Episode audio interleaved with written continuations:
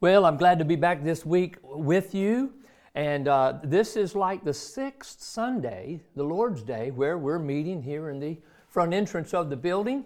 And uh, many people are out in cars or maybe they're home watching through YouTube, as maybe you are. But uh, you know what? We've teased about the uh, COVID 19 haircuts. And I wonder how yours is looking there at the house. Here's my thing I think some of you guys are bootlegging haircuts. I don't know where you're going, but you're looking awfully good. And that's got me concerned. Hey, listen, we all believe in something. And uh, hashtag, we believe that Jesus is God's Son. We believe that Jesus is the Christ, the Son of the living God. You know, uh, uh, as Southerners, they, they say that Southerners love boiled peanuts. I know I do. Uh, they say that Southerners love sweet tea. In fact, in the South, some say that sweet tea is only one word. We love sweet tea so much. And then uh, we love apple pie. Uh, we love mom, and I think back in the 70s and 80s, uh, uh, the Waltons TV show was popular, and uh, there is the picture on the screen of Mrs. Walton. We owe a great debt in our homes to our mothers, don't we? And uh, what would we add to uh, we like? We like NASCAR. We, we like Southern hospitality. Well, I, I want to drive home the point today that we love Jesus Christ. And that's what I want to spend my time, short time this morning with you, that we say the good confession. What is the good confession? Well, that's where we uh, usually repeat at our baptism.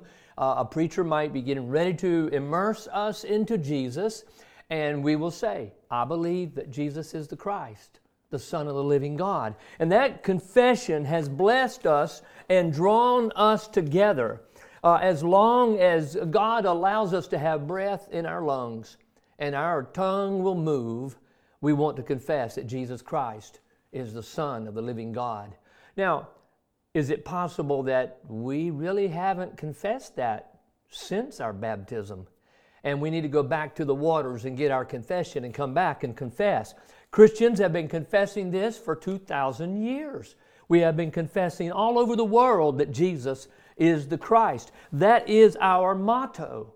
That is our mantra, our catchphrase, our slogan. That is our hashtag that we love Jesus Christ and He is the Son of God. So, what are we saying when we make that confession? I want to turn in Mark's Gospel, chapter 8, and verses 27 through 29, and read there.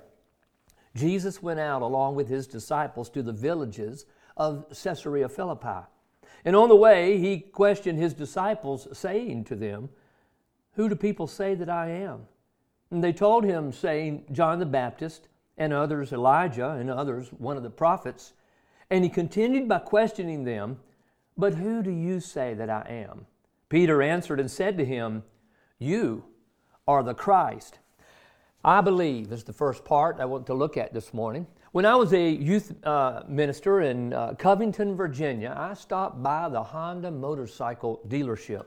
And it was out on the, uh, the parking lot that uh, the owner of the store came out and talked with me. And he made a statement that took me back, and he said, uh, You're a Christian because you don't know any better.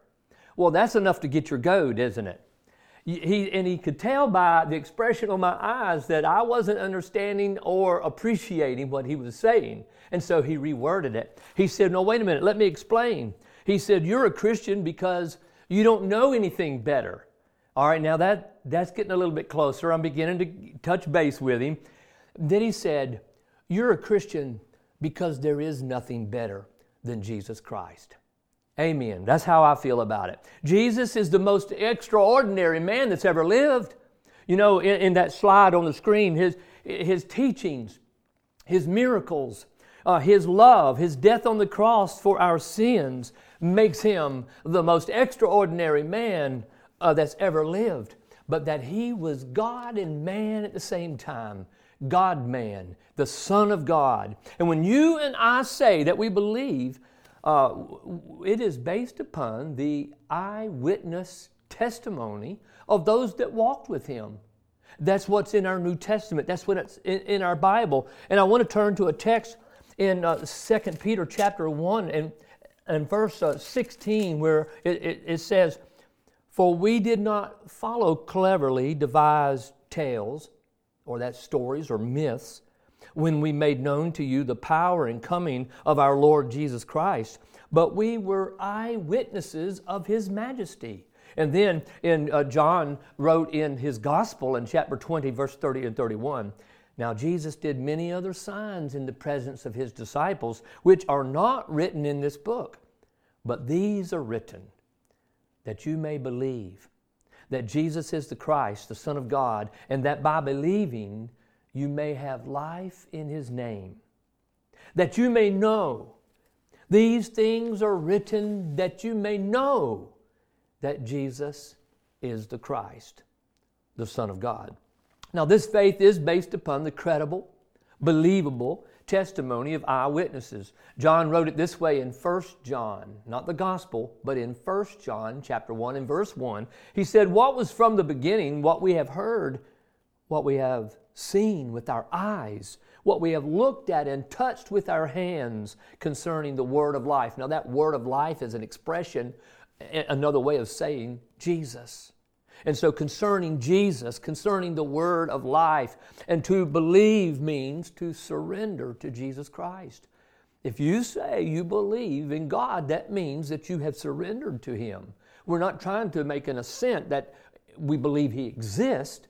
When we say, I believe in Jesus, it means I follow Him. That's what it means. We put our uh, our hands into the life of a doctor. Deb and I came to town. We chose a doctor. We put our life into the hands of that person. Uh, we uh, also put our children into the hands of a sitter, a babysitter. And this cracks me up. This is so funny because you know, when that first child comes along and you're looking for a babysitter, I mean, it's like you've got to have a background check, you've got to have references. And then when the second child comes along, well, all you need is a couple of good references. And when the third child comes along, you're pretty much walking out the door as the babysitter's walking in and you say, Look, the phone number's on the refrigerator. If anybody's bleeding, give me a call. Other than that, leave us alone. Isn't that funny how things work out that way? But listen, we put our money into the hands of a financial advisor. We have faith in many things in life. We do the best we can but when you place your faith in Jesus Christ, you're doing the best He can. And He is the God man, Jesus Christ. When we say that we believe, we are saying that I trust and I believe. I surrender my will. It's God's will is reaching down to us. We surrender our will and we mesh our life into His will for our life.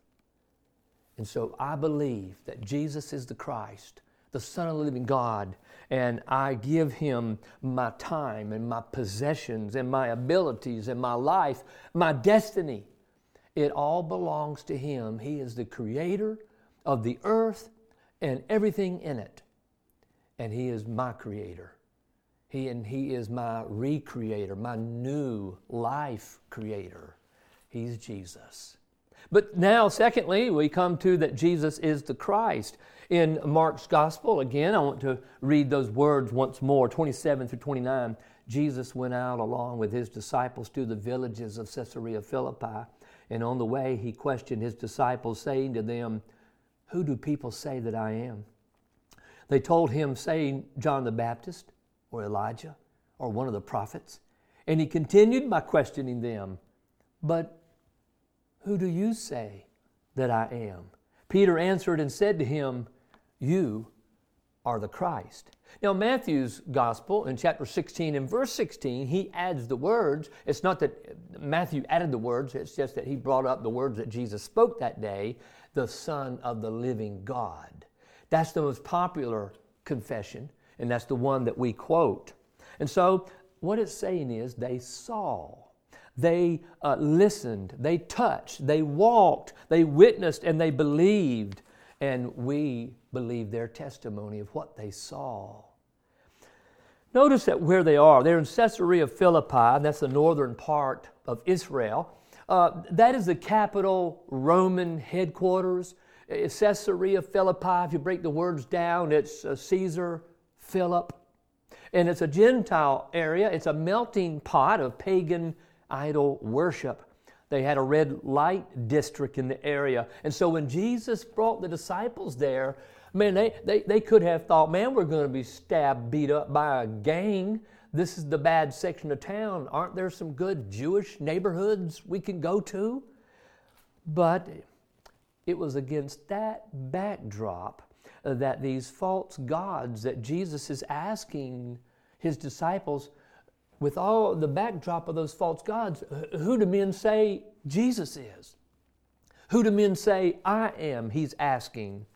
And then he asks, What about you? Who do you say I am? Then uh, the Apostle Peter spoke up. Now, you know there's a lot of people in life that have the answer. They're just humble, they're bashful, they're shy, and they're not going to speak up.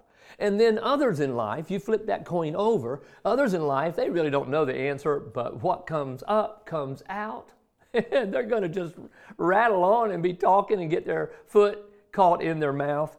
Nevertheless, Peter, he speaks up, but he's right. He's right. He said, You're the Messiah, you're the Christ. That's good stuff, isn't it, people? I, I need to show you something here, though. At Caesarea Philippi, there was a huge cave. In Jesus' day, that cave was 100 feet deep. Through an earthquake and just filling stuff in, it's about 400 feet today. But here, here's why I bring it up. To the pagan mind, uh, that cave was the gateway to the nether world. It was the gateway to Hades. Uh, that area around that cave was infested with idol worship. Uh, I want you to think of the uh, state fair or the county fair and how the vendors line up to get you to buy a chicken on a stick or an ice cream cone or a sundae, some barbecue. And that's what's going on here outside the entrance of that cave because there's religious prostitution going on, there's bestiality, there's animal sacrifices. Uh, there are some groups that would burn their babies and throw them in the cave. Uh, uh, thinking that literally this was the entrance to the netherworld, Hades. Now, is it possible that while Jesus and the disciples were in that area preaching, that they went to that cave and they were preaching to the crowds there? Uh, we don't know. We don't know. But with that background, with that kind of evil that is present at Caesarea Philippi, it's Peter's words that we're interested in today. You're the Messiah. You're the Messiah. Blessed are you, Peter, Jesus says. This was not revealed to you by flesh and blood, but by my Father in heaven. And on this rock, the statement that Peter made that Jesus is the Christ, the Son of the living God, I build my church, and the gates of Hades will not prevail, or the, the gates of Hades will not overpower or overcome my church. The teaching of paganism cannot triumph over the church. Now, Church, who do we say that Jesus is? Now, I'm not asking for you to get uh, theologically deep. I'm just asking us to say, can you share your story? That's all, that's all we need. You don't need a Bible college degree. You don't need to be a lawyer. You don't need to be an apologist. You don't need a doctorate degree. All you need to do is share what happened to you. Share what happened to you. You know, folks can argue about God, they can argue about the Bible, they can argue about religion, but it's kind of hard to re- argue about your story and what you want to share out of your heart. What happened to you? Who do you say that Jesus is? He's the Lord's anointed. Jesus is the Christ. Now, Christ is Greek and, and Messiah is Hebrew. They're the, they're the same uh, word. It, it, means the Lord's anointed one.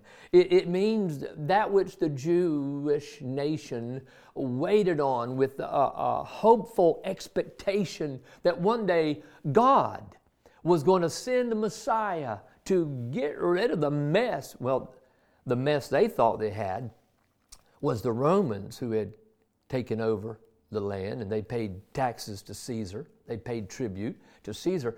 But there's another mess going on, and that's the mess that they got themselves into, and you and And uh, me, I, I get myself into, and it's called sin. And it's where we didn't do such a hot job with this life. Uh, and so we give it back to God, and He forgives it when we come under the name of His Son, the Messiah. You know, they anointed three peoples uh, in the Old Testament that was prophets, priests, and kings. Well, uh, for the prophet, uh, God said, He promised uh, Moses, uh, I will raise up for them a prophet like you from among their brothers. I will put words in his mouth. That was Jesus. The Hebrew writer in chapter 4, 14 explicitly told us, Therefore, we have a great high priest who has passed through the heavens, Jesus, the Son of God. Hold fast our confession. And then Matthew 27, 37, when Jesus hung on the cross, Pilate had put those famous words up above This is Jesus, the King of the Jews. It's amazing what people think about Bible. Amazing what people think, especially children. They can get it wrong. We all can get it wrong, can't we?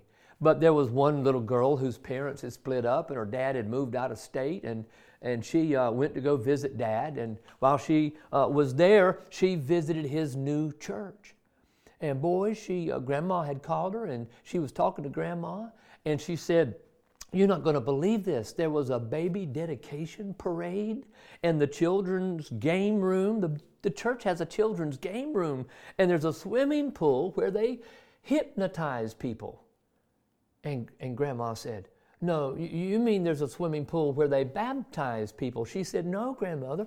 She said, Where they hypnotize people. Well, I can promise you, I don't know what that congregation uh, was but there, there's nobody hypnotizing people at church. Uh, they are baptizing them uh, by immersion in the name of the Father, the Son, and the Holy Spirit. Just share your story. Then, third today, he's the Son of the living God. Now, that comes out of Matthew 16 16. But I want to share with you uh, out of uh, John's Gospel, uh, chapter uh, 8, and verses 56 through 59. 56 through 59. Jesus is the Son of the living God. Here it says, Your father Abraham rejoiced to see my day, and he saw it and was glad. So the Jews said to him, You are not 50 years old, and you have seen Abraham? Jesus said to them, Truly, truly, I say to you, before Abraham was born, I am. Therefore, they picked up stones to throw at him. But Jesus hid himself and went out of the temple. This, uh, this 56 through 59, where he says, I am, refers back to the very name of Jehovah. And that story comes uh, to us from uh, Moses in the book of Exodus, chapter 3, in verses 14 and 15, when Moses was to go before the Hebrew children in the land of Goshen in Egypt, and he was nervous. He was frightened by that, and he said, Well, well God, who am I supposed to say sent me to them? And he told them, He said, I am has sent me to you. I am that I am to all generations. This is my name forever. This is my memorial name forever to all generations. If God had a business card, that might just be on it. I am from generation to generation. You know, uh, when Jesus said, I am, in that text in John, he was claiming the very name of God. And they knew it because they picked up stones to stone him with. You know, back about 15 years ago, uh, maybe it was 20, but Dan Brown had put out a book and then it came out into a movie, The Da Vinci Code. And uh, in that, Brown attacked uh, several key doctrines of the church. And one was the deity of Christ. He attacked the reliability of the Gospels and he attacked the bodily resurrection of Jesus. Now, in his book, he makes you believe that the Council of Nicaea adopted the deity of Christ by close vote.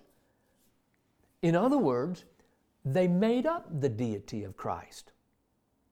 But I'm going to ask you, you might ask me, well, if it was a close vote, what was the vote? Well, I'm glad you asked. Two people. Two people out of 318 said, No, Jesus is not divine. 316 said that Jesus was the divine Son of God. No wonder Dan Brown's book is found in the fiction section of the bookstore or library. Listen, the Council of Nicaea did not invent the deity of Jesus. His uh, deity uh, was the unanimous consensus of the apostles from the very beginning, uh, before there ever was a Council of Nicaea. Jesus Christ was, is, and always will be the eternal Son of God. When He came to earth, He was God incarnate, that is, the enfleshment of life. We don't need Dan Brown telling us that He wasn't. And listen, we don't need a council in Nicaea telling us He was. We have the authority of the Word of God the eyewitness testimony of the apostles who walked with him, watched his miracles, watched him raise the dead, and they said, He is the Son of God. Now, Jesus assumed human form in such a way that he was both fully God and fully man. Now, at Christmas time, we sing uh, Christmas hymns, and uh, Hark the Herald Angels sings. The, the second stanza says, offspring of the virgin womb, veiled in flesh, the Godhead see, hail the incarnate deity, pleased with man, with men to dwell, Jesus our Emmanuel. And then there's another one, Oh, come, all ye faithful, and that's my favorite. It says, Word of the Father now in flesh appearing. The incarnation of Christ is the central fact of the Christian faith that he was God man.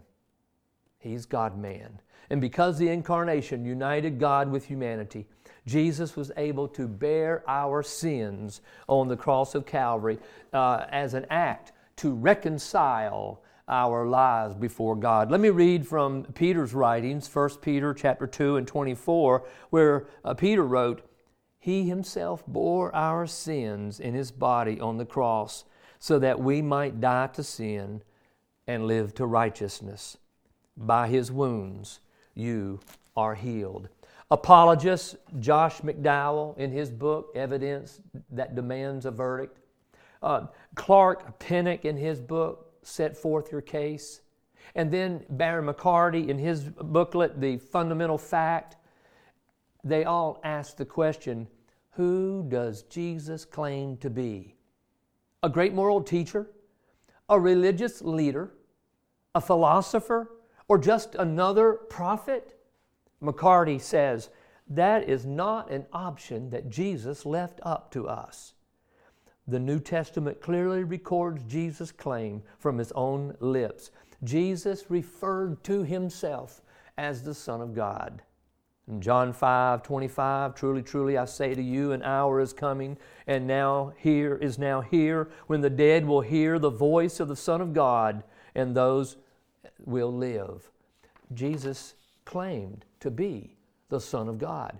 As Jesus is walking through Solomon's colonnade in the temple, the Jews confront him and said, Tell us plainly, are you the Christ? Well, they got a little bit more than they bargained for. In John 10, verses 30 through 33, he said, I and the Father are one. The Jews picked up stones again to stone him. And Jesus answered them, I showed you many good works from the Father. For which of them are you stoning me?